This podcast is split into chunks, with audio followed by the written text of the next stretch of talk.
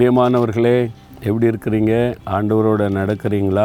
இயேசுவோட நடக்கணும்னு சொல்லித்தான் இந்த நிகழ்ச்சி மூலம் ஆண்டவர் உங்களோடு தினமும் பேசிக்கிட்டே இருக்கிறாரு, உங்களை தைரியப்படுத்துகிறார், ஆறுதல் படுத்துகிறார். சரியா?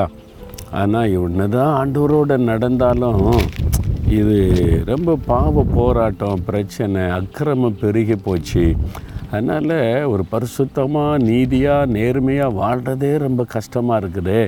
அதனால் ஆண்டவரோடு நம்ம நடக்கிற நம்ம இப்படிலாம் நடக்கலாமா செய்யலாமான்னு தோன்றுகிறது. என்ன பண்ணன்னு தெரில அப்படின்னு நினைக்கிறீங்களா? இது கடைசி காலம், அப்படி தான் இருக்கும். அக்கிரமம் பெருத்து போகும், கடைசி காலம் கொடிதான காலம், பாவம் பெருகிவிடும்.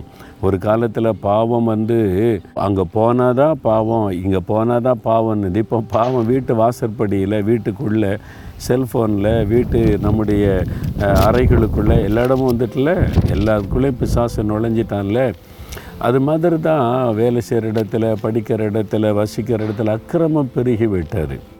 அதனால் நாமும் சில சமயம் பாதிக்கப்பட்டு விடுகிறோம் இல்லை? வேலையில், பிஸ்னஸில் செய்கிற காரியம் தப்புன்னு தெரியுது, நம்ம அதில் அது மேற்கொண்டு விடுகிறது. அக்கிரமம் ரொம்ப மிகுதியாயிற்று, அதை நம்ம தாண்ட முடியல, ரொம்ப கஷ்டப்படுறோம். இந்த கடைசி காலத்தில் பரிசுத்தமாக வாழ, நீதியாக, நேர்மையாக வாழ ரொம்ப கஷ்டம். அந்த மாதிரி போகிற இடத்துல மிஞ்சி பலன் கொள்ளுகிறாரு. நம்ம என்ன தான் முயற்சி பண்ண நீதியாக நடக்க நினச்சாலும் ஒரு தவறு வந்துடுது, பரிசுத்தமாக நடக்க நினச்சாலும் ஒரு காரியம் உள்ள நுழைஞ்சிருது.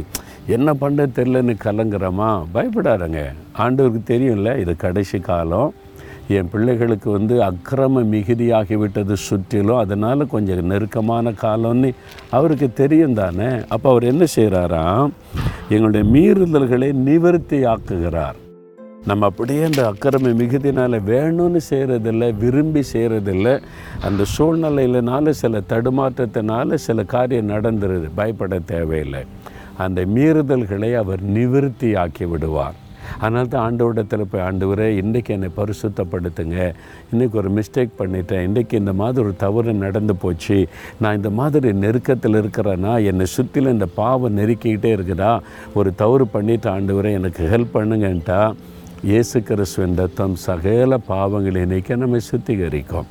அவர்கிட்ட அறிக்கையிடுங்க. அதனால் தான் அனுதினமும் அவரை சந்திக்கும் போது முதலாவது நம்முடைய இருதயத்தை சோதித்து பார்த்து அவர்கிட்ட தெரியப்படுத்திட்டா, அவருடைய இரத்தத்தினால் கழுவி நம்ம பரிசுத்தமாக்கி விடுவார். சரியா? அதனால் இந்த நாட்களில் ஆண்டவரோடு நெருங்கி இருக்கிற பழக்கத்தை ஏற்படுத்தி கொள்ளுங்கள். கடைசி காலம் கொடிதான காலம், ஆனால் ஆண்டவர் நமக்கு துணை இருக்கிறார், எல்லாவற்றிலும் உதவி செய்வார். சோர்ந்து போகாதுங்க.